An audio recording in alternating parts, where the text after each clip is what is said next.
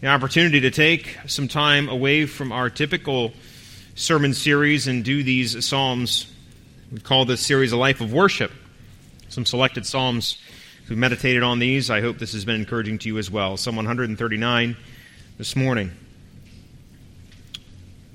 Have you ever had an experience where you you know, so your smartphone did something that made you feel like it knew just a little bit too much about you. You know, whole, you, you, are, you are doing something, maybe you're talking about a topic, and then you look down at your phone and it has suggested that you purchase something related to that topic in which you were just talking. Or um, it's, it's bizarre. There are all kinds of things that happen like that, so much so that there are whole discussions online where people talk with one another about are your smartphones listening to us? Are they listening to you? Are they, are they spying on you? Um, how, how are they using their microphones and such? And um, so much so that companies like Apple have actually introduced all these different features to let you know when the microphone is activated so you could tell if you're using a device or using an app where a microphone is activated and so on. But it is just kind of weird sometimes where you just feel like this phone knows way too much about me.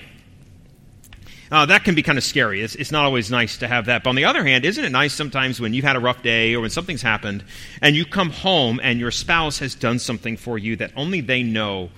Like they, they can tell. They know so much about you that just by your look in your eye or whatever, they can tell you've had a rough day and they do something that, that they know you would appreciate. And they're the only person in the world who would have picked up on that.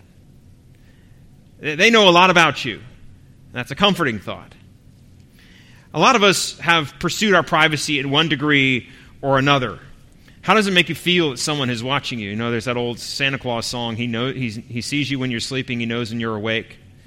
And as kids, you think that's kind of funny. As an adult, you think that's kind of creepy.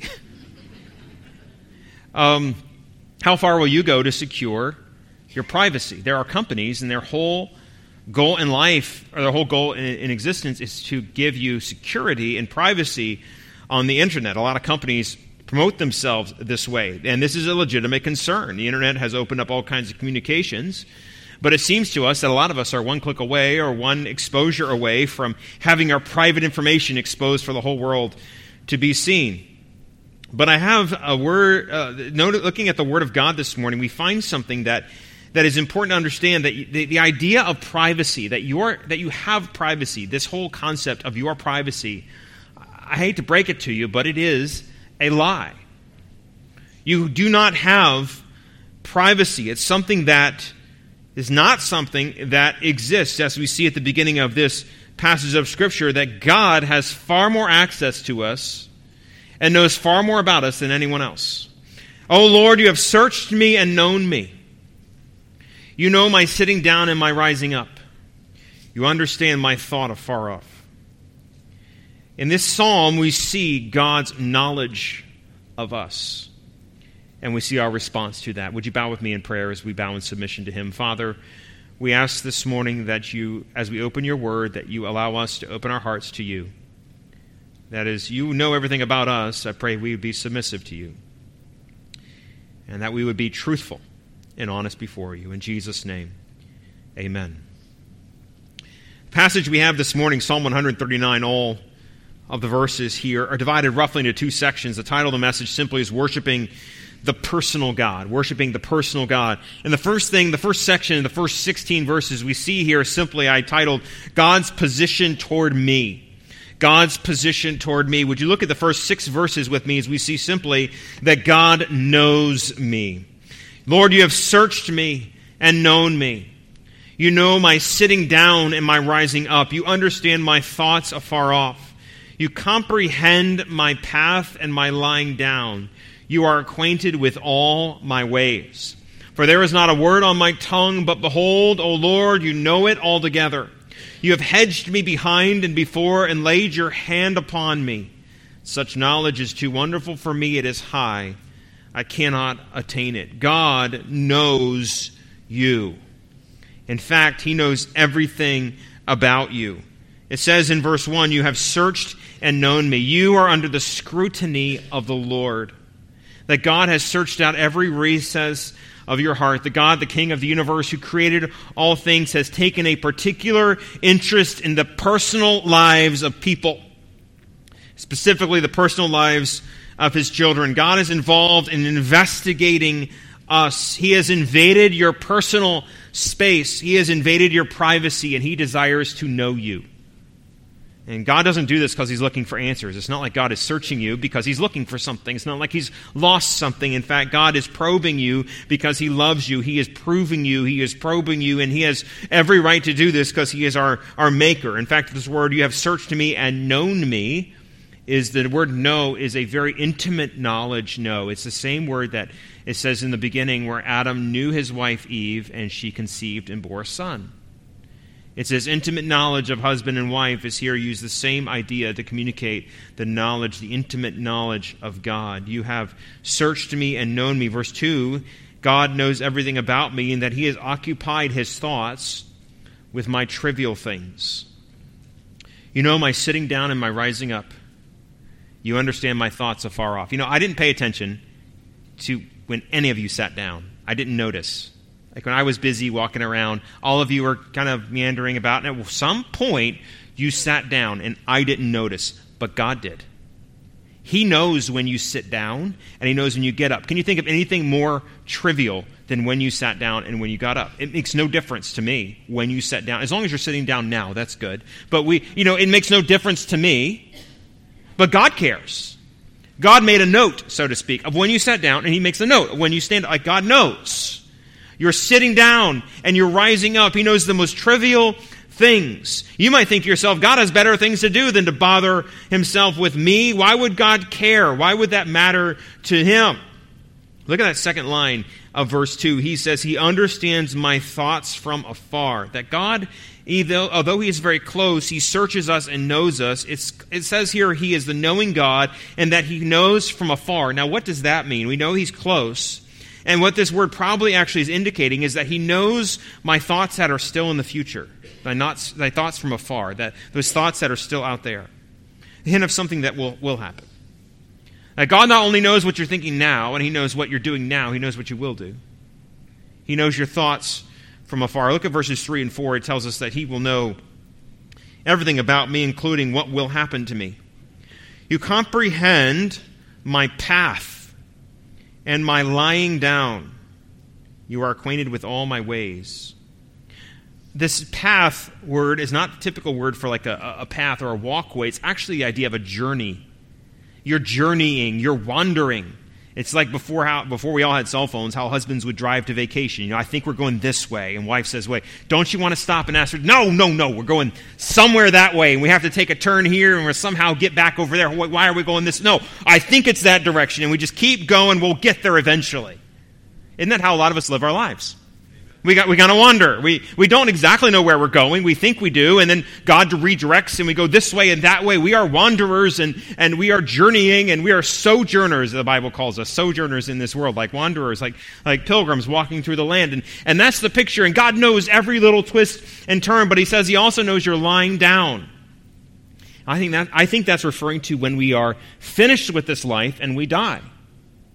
God knows your wanderings. He knows your journeying. He also knows the moment when you will cease from journeying and when you will lie down. And He knows that moment too. And you can't change that moment. God has that moment in the palm of His hand. God knows, comprehends my path and my lying down. He's acquainted with all my ways. There's the word we typically see for road or path or the ways of the man. You know, often in the book of Proverbs, this word is used. Derek is the word, and it means to the path. He knows all what will happen to me. He also knows in verse 4 what I'm going to say. Now, I don't even know what I'm going to say all the time. I mean, you ever gone to a situation you think, I, I don't know how I'm going to handle this? I don't know what I'm going to say. I've got to talk to somebody, and Lord, help me. I, I've got to come up with something here. And so you, you just open your mouth and you say, Lord, please help me out here. God knows, even before I know what I'm going to say, God knows. It says, There is not a word on my tongue, but behold, O Lord, you know it altogether. God knows what I'm going to say. God knows the embarrassing things we've said. God knows the unrighteous things we've said. God knows the encouraging things we've said. You could have encouraged a brother or sister in Christ this week and nobody else knows it, but God does. You could have cursed under your breath. Nobody heard it, but God did.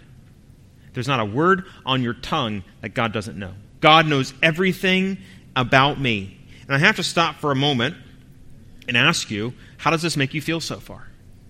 Some of us, this idea that God knows everything about me makes us a little bit uncomfortable, a little bit like the idea that your cell phone knows all about you, and you're trying to think, how can I distance myself from this God? How can I not be so, be so wrapped up in it? How can He not know this? But others of you, this is extremely comfortable to know that God knows all about you. Let's keep going. God not only knows everything about you, He cares deeply for you.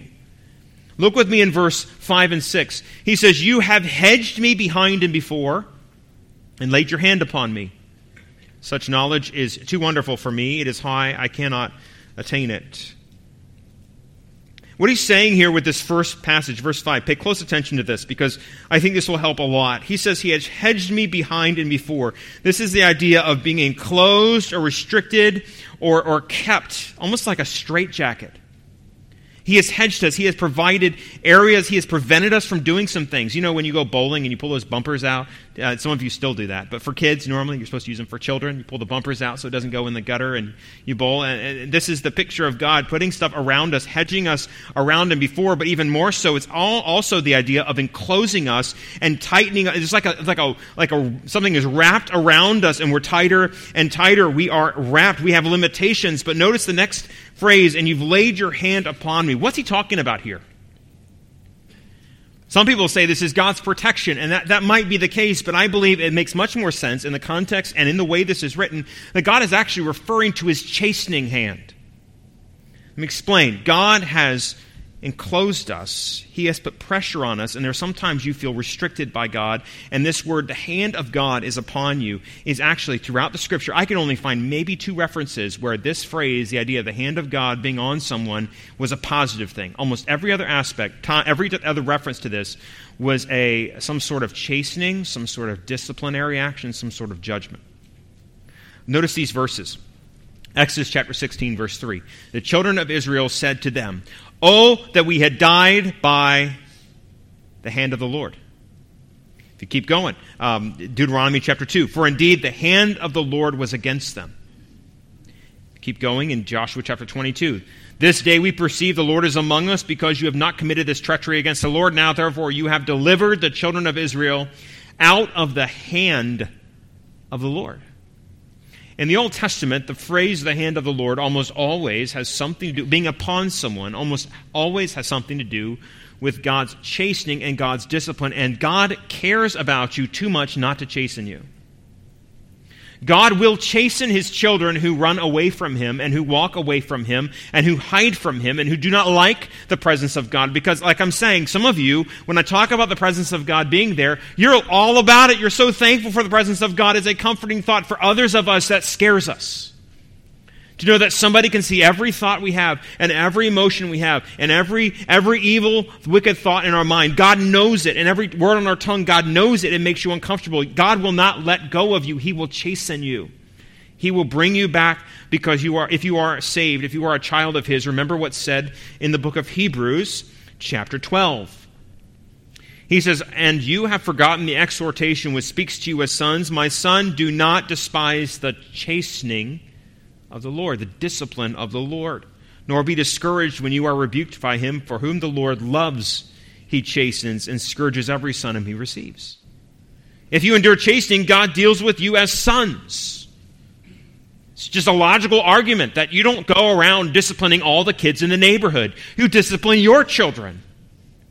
And God disciplines his children, if you keep reading in verse 10, he says, For they indeed for a few days chastened us as parents, as seemed best to them, but he for our profit, that we may be partakers of his holiness. Now, no chastening seems to be joyful in the present, but painful.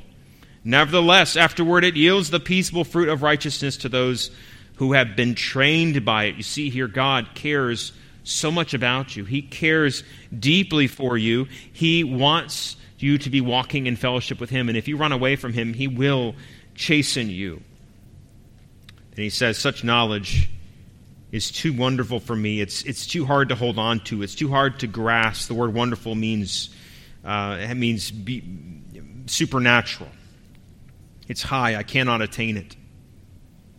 As I mentioned, knowing that God is there might be a super comforting thought to some of you, but to some of you as well, it is a very, a very dangerous thought, a very uh, a kind of thought that makes you want to run away. You are one who would want to fly away. And so that's why in verses 7 through 12, he reminds us that not only does God know you, God is with you. God is with you, and I cannot go anywhere to escape him. We started our scripture reading today in these verses. Why don't you read with me in verse 7? He says, Where can I go from your spirit? Where can I flee from your presence?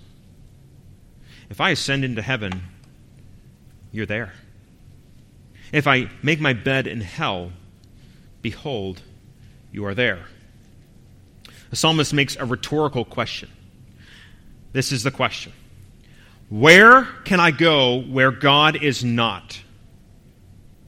And the answer is you cannot go anywhere where God is not. Everywhere you go, He is. Is it possible to get away from the God who created me? Can I hide from him? Where can I go? Where can I flee? Well, he will not be present. He mentions extremes here. If I ascend into heaven, if I go all the way to heaven, if I if I'm all the way in the sky, and if I look around, eh, can I escape God there?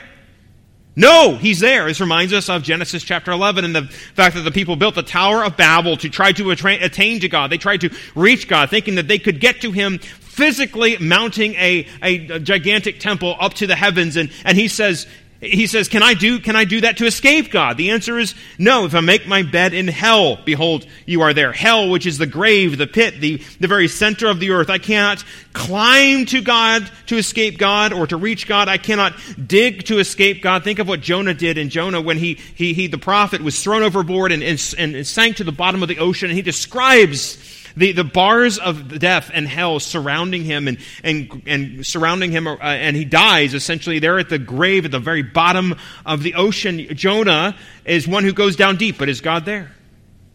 Absolutely. You can't go high enough, you can't go low enough, you cannot do anything, or you cannot go anywhere to escape God, and you cannot do anything to escape God. Look at the next two verses. I, I love verse 9 because of the picture it has. It says this If I take the wings of the morning and dwell in the uttermost parts of the sea. Even there your hand shall lead me, and your right hand shall hold me.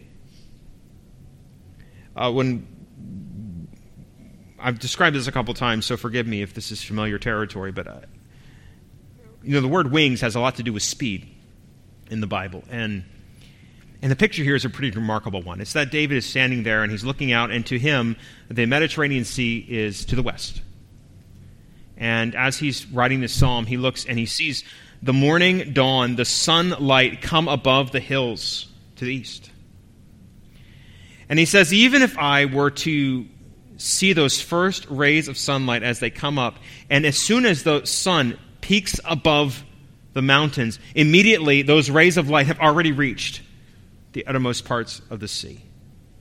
They've already zoomed across at the speed of light to the other end. You could not track them as they go. They are so fast. he's saying, if I could mount these wings of the morning and go from east to west and go all the way to the uttermost parts of the sea where the water, I cannot even see any land over there. It's just the rays of sunlight go. Even if I could go all the way over there, he says, if I could go that fast, even there God will be with you.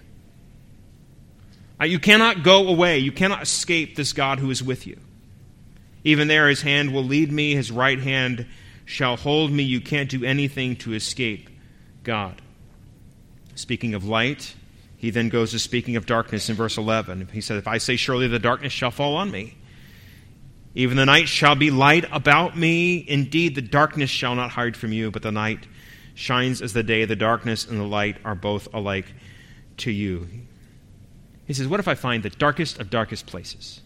And if I hide in the darkest spot, if I find the darkest place in the darkest location of the darkest house, and I crawl in that dark location, so much so that my eyes get adjusted to it so that that darkness is like light to me. You know, we've all, I have kids, and they come to me and they say, Dad, I'm scared of the dark. And I always say, Go back to your room, your eyes will get used to it. Don't, you've done that too, right? You've all done that. Okay. I'm not a terrible dad, I don't think. Okay, so I say, go back. Go back to your room. You'll be fine. Just, just let your eyes get adjusted. And eventually, it does. Eventually, they can see in the dark. And he's like, you know, even if I got in the darkest of dark places so that even that darkness was light to me, that became my normal. Verse 12 Indeed, the darkness shall not hide from you. But the night shines as the day. Darkness and the light are both alike. In verse 12, he says, Indeed, the darkness, I prefer a more literal translation here, which says, The darkness is not dark to you. It's dark to us, but God doesn't see darkness and light like we see darkness and light. Darkness does not intimidate God. We can't hide in a corner, and God's like, Where did he go? He knows where we are. There are limitations we have to see, but even the darkness cannot hide me from God because the dark and the light make no difference to God. He can see just as easily in the darkness as he can see in the light because the night shines as the day to God. Do you not remember that he is the one who separated the night from the day? He is the one who separated the light from the darkness. God's the one who made the light. David then thinks of an example of God seeing in the darkest, deepest, most secretive place that he could think of, a place where no eye has ever gone. And he turns to the womb of a mother. Look with me in verse 13 and 16. We say, Not only does he know me, not only is he with me, but he is the one who made me. You formed me, my inward parts. You covered me in my mother's womb. He is the Creator God who knew me before anyone, anyone else had seen me. And He was doing the work of bringing about a baby in the womb. God sees in the dark and mysterious places, and He's the one who weaves me, who knits me, who covers me, that word, in my mother's womb. He is the one who puts me together piece by piece, molecule by molecule. God makes a baby. And there in that place where none of us can see, God is the one who's forming our inward parts. Before we were even yet able to see or breathe or hear or smell, God was forming you in the darkest of dark places. And my response in verse 14 is, I will praise you. I will praise you, for I am fearfully and wonderfully made. Marvelous are your works, and that my soul knows well. My frame was not hidden from you, as I was made in secret and skillfully wrought in the lowest parts of the earth. He says, Praise because I've been made fearfully and wonderfully. It's a miraculous thing. Every baby that is born is a miraculous thing. That word marvelous just is the same root as wonderful. It means something that is supernatural that's going on in the womb when a child is born. And he says he knows that very well. I mean, we've had four. And it is amazing, like the week before the baby's born, you know, we, you look at the, the, the stomach, and there's the bulge, and then there's the, you can sometimes see like a foot or a hand um, and you can see sometimes there's movement, and it's kind of strange. It, we would laugh like it looks like an alien. That's what we'd always say. It looks like an alien you know, moving around in there, and it is just bizarre. You don't know what that baby's going to look like. You don't know what color hair he or she has. You don't. You, there, there, are so many things you don't know. But then, bam! All of a sudden, the baby's out and in, in the real world, and, and you're looking at that baby who was right there. It is a mysterious and beautiful thing. It is an amazing thing. But but when you're looking at that baby, God has been looking at that baby for a long time. And we, we tend to, to take away the, the beauty of what's happening in the womb because now we can do ultrasounds and we know what's going to happen when the baby comes out, whether it's a boy or a girl. And we have all of those. Um, all those, all that knowledge, but when, but when you step back and think of the beauty and the, and the, just the majesty of what God is doing in these, in these very private moments of, of God putting together that baby, the fact that He has made me in my womb should settle the issue of abortion for every Christian in this room, or really every Christian in the world. The fact that Christians can see verses like this and know that God is the one making and knitting together these little babies, and there is so much disregard for human life. Is it any wonder that the world who hates God will do everything they can to attack God, to attack His creation at what shows the glory of God? Which is in these smallest moments. Yes, the heavens declare the glory of God, the firmament shows His handiwork, but you know where else His handiwork is in? These little babies and these mothers' wombs. God, God is a beautiful God who's done wonderful things. He has made us fearfully and wonderfully. Some of you might say, Well, I don't like the way I'm made. I, I, am not pretty enough, or I'm not strong enough, or I'm not tall enough, or I, I have a, a, defect here, or I have a defect there. I, you know, I have a problem with this, or a problem with that, or I, I was born with this kind of disease, or that kind of disease. And, and God says, I have made you fearfully and wonderfully. And you are to thank the Lord for the blessing of being born and being framed by Him. In verse 15, he says, The frame was made in secret from people but he has still skillfully wrought us. He has skillfully fashioned us in the most secret place, the womb. And this psalm is just one large prayer to God, and the first section has all been about God's position towards me. It's what God has done towards me, who God is to me. And now it takes a turn. And he starts looking at us and he says, okay, now we know God's position towards me. Why don't we now look at what is my position toward God? How do I respond to this great and magnificent God, the one who creates me, who knows me, who's up close and personal with me, who has searched me and known me? First, we see that because of this, I must treasure the thoughts of God. Verse 17 says, How precious also are your thoughts to me, O God. How great is the sum of them. Now that's a, that's a little bit of a paradox there because, because God's preciousness of his thoughts, his thoughts are precious to me. They are valuable to me. But isn't it usually the case that when something is plentiful, it's not worth much? Like, like things that are you can find everywhere, nobody cares to pay money for. I didn't understand this when I was a kid. We used to try to sell rocks on the side of the road. Mom, we're going to make a lot of money. We're going to charge $100 a rock. She says, it, it doesn't matter. Nobody's going to buy that. Well, if we just get one person to buy it, nobody's going to buy a rock they can pick up off the side of the road. Plentiful things normally are worthless. But he says, Your thoughts to me are very valuable, and there's a lot of them. The, the fact that there are so many of them, in fact, is what makes them so valuable to me. How great is the sum of them? If I should count them, they would be more in number than the sand. When I awake, I am still with you. I have to be honest with you. I struggled with verse 18, knowing exactly what the connection is between those two phrases, between the first line and the second line. What is he saying here about if I'm counting them, they'll be more in number than the sand, and when I am awake, I am still. Uh, what, what is happening here? And then it just, again, this is some, some. I like to tell you when I'm doing a little bit of, like, because uh, this is my idea versus what's in the scripture. Okay, so this is kind of my idea here versus what's explicitly in the scripture. I kind of think that Paul, uh, that uh, that David here is, is, is sitting there on his bed, having a hard time sleeping because he's full of anxiety. And, and in this anxiety, in this anxiousness, he, he starts thinking, instead of counting sheep, maybe he's counting the promises of God. And, he, and he's counting, recounting God's thoughts towards me, God's promises towards me. And, and, he, and he says, I know that if I start doing this, I can't run out. So that's what I need to do. Start, start talking about, thinking about, meditating on God's, God's thoughts towards me, and they're more in number than the sand. That's why he says, When I awake, I am still with you. And then he wakes up, and he's fallen asleep, and he wakes up, and he's still thinking about God. He can't stop thinking about God's thoughts towards him. You need to treasure the thoughts of God. And where do you find the thoughts of God? Well, they're in your Bible, my friend. They're in your Bible. And, and, how do you know if you treasure the thoughts of God? Well, how often do you pick up your Bible and let God speak to you his thoughts? Do you spend time with God? If you don't, you're not treasuring the thoughts of God. They're not valuable to you. Secondly, we see that God, I must give my allegiance to God. I must, I must be submissive to His strength and power to overcome those who are wicked. Look at verse 19. He says, Oh, that you would slay the wicked, O God. Depart from me, therefore, you bloodthirsty men, for they speak against you wickedly.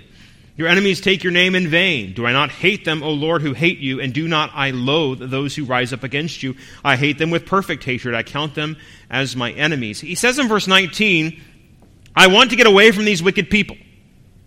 Lord, slay the wicked. He's declaring his allegiance to God, and he will reject those who oppose God. Speaking of those wicked and bloodthirsty men, he actually speaks to them directly. This is one of the only places in the entire psalm where he speaks to someone other than God. And he says, Depart from me, therefore, you bloodthirsty men. He identifies their character of being bloodthirsty, their desire of spilling blood. He says, I don't want anything to do with you. Some of the traits of the wicked in verse 20, he says, They speak against the Lord with wicked language. They take the name of the Lord in vain. That's another character trait of them. And there's a simple thought in verse 21 and 22 that if you love God, you cannot love those who hate God. He says you cannot love those, you cannot be riding the fence. You will either love the Lord or you will oppose the Lord. In fact, you will oppose, the word is here in the Bible is hate, those who rise up against the Lord and hate God. There is no middle ground. You must oppose those who oppose him. So the psalmist is saying, Lord, I'm on your side. Lord, I, I am, I am allegiant to you. I will not be giving allegiance to those who hate you, because I cannot be swept up in those who rise up against you. Amos 3 3 says, Can two walk together unless they be agreed? The answer obviously is no. We must align ourselves and have allegiance to God. But this last part is where I want us to focus for a moment because this may be the most important part of the entire psalm. As he comes to the end here, he says, lastly, that I must submit to God's evaluation of my life. Part of my position towards God, the God who created me and loves me, is that I need to submit to Him evaluating me. Verse 23 Search me, O God, and know my heart. Try me and know my anxieties. And see if there is any wicked way in me, and lead me in the everlasting way. The God, you may have missed this. Look back at verse 1. O Lord, you have searched me and known me. Now look at verse 23. Search me, O God, and know my heart. He, he already knows. He already has searched. So, what is happening here is the psalmist is saying, I am submissive to you. I'm opening up my heart. I am being vulnerable with you, Lord. I know you know me, but now I'm submitting to you. I know you know what's there. You can't hide from God. If I send to heaven, you're there. If I send to hell, you're there. If I go everywhere, you're there. I know that. Now I'm submitting to you. I'm opening up my heart to you. What does he ask God to know? Three things. First, he said, Lord, I want you to know my heart. Search me, O God, and know my heart. The heart is the innermost part of a person. It's, Lord, know my motives. Are you willing to ask God to know your motives? Are you willing to open your motives up to us? We do a lot of good things for the wrong reasons. I, I tell you, you want to be, want to be um, convicted by God as you start asking God to show you your motives for some of the good things you've done. And it is humbling to see so many times good deeds, wrong motives. Lord, see my heart the heart is the seat of emotions, it's the seat of motivation. He's saying, Lord, I give you permission to go places I won't let anybody else go. Away goes the pretense, away goes the defensiveness, away go my justifications, openness and honesty before God. And I think this is one of the things that's standing in the way from a lot of us growing like we ought to grow. As we play church, we play Christian and we're not willing to get open and honest before God and expose the soft spots of our heart because we're afraid of what that might mean for us. And God says, we ought to say, Search me, O God, and know my heart. He already knows. We're being submissive to Him. I say this is especially difficult for men because men tend to be very protective and very defensive. We not, don't like to be open. We need to peel back the, the layers of our heart and say, Lord, search me and know me. I'm taking off the armor. I'm submitting myself to you. He already knows. Why are we hiding? Secondly, he says, Know my thoughts, or are like our translation here, our anxieties. Search me, know my heart, try me, know my anxieties. Sometimes we're not even aware of the hidden anxieties, the hidden fears that are controlling us. As we think in our heart, so we are. Whatever we do comes from within. And very often, God knows, or I should say always, God knows your anxieties more than you know them.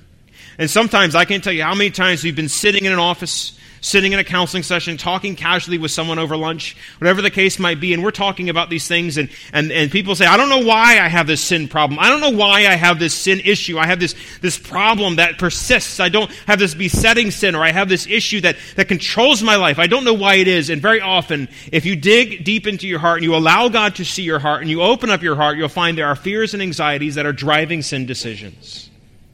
There are often fears and anxieties that drive our sin habits. Search me, O God. Know my heart. Try me.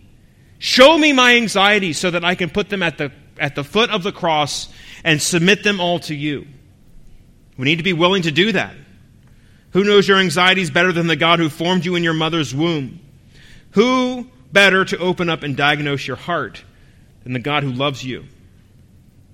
And lastly, he says, See if there be any wicked way in me. God not only wants to work on your heart, He wants to work on your actions too. He wants to, to have you evaluate your decisions and your behaviors. It's not just about your inner man, it's also about your behaviors. There is a, it is possible to do the wrong thing. I, I, hate to have to say that, but in our culture today, people tend to downplay sin. It is, it is, their sin is real, and many people are deceived about what sin is. And we should come before God and say, Lord, is there any wicked way in me?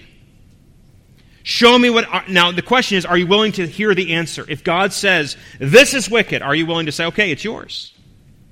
Because the truth is, so many of us have guarded our hearts, we have protected ourselves, and we have sectioned off little fortresses in our life that God is not allowed in. And we say, You're not allowed to go there, you're not allowed to go here. You can have this region right here where God says, I want all of it. You open up the doors, you say, Lord, search me, know my heart, know my anxieties, know my ways, and see if there is any wicked way in me, and lead me in the way that's everlasting. Lead me in the way that's connected with righteous everlasting life. Now, I hope you've seen the way this psalm is laid out in two big sections. The first section simply is that God knows you, He is with you, and He made you. God's relationship to me. And because we have that kind of God we serve, because He knows you, because He made you, and because He is with you, you must treasure His thoughts. You must give your allegiance to God, and you must submit to God's evaluation of your life. Friend, if you find that God is showing you wicked ways, you're scared of what that might mean, I beg you to go to 1 John chapter 1 verse 9, which tells us that we can confess our sins, and he is faithful and just to forgive us our sins and to cleanse us from all unrighteousness. But all this is only possible because of the blood of Jesus Christ on the cross anyway. You, you would have no standing before God. You would not treasure God's thoughts. You would not be giving your allegiance to God. You would not be submitting to God's evaluation in your life if Christ if you do not trust Christ as your Savior. That's the most important thing. You can do all these things. You can act the act. You can walk, you can walk and, and do all these things, but unless you have trusted Christ as your Savior, none of this matters. You must have a good relationship with God. You must have peace with God through our Lord Jesus Christ, Romans chapter 5 and verse 1, which comes through faith. Today, I beg of you, we're going to have a moment of quiet in just a minute. And I ask you, as the Lord has spoken through this passage, I, I have been convicted this week so many times through this passage. I know that God's word is powerful, it's quicker and sharper than any two edged sword. I'm going to challenge you this morning as we close our eyes in just a moment, as we sing in just a moment. Would you be willing to ask God to evaluate your heart in these things? Or are you too proud? Are you too, are you too unwilling to let God work? Or would you open up your heart and say, Lord, search me and know me? He already has. He already does. Be submissive in this and allow Him to transform you into the image of His Son. Lord, we thank you for this time we've had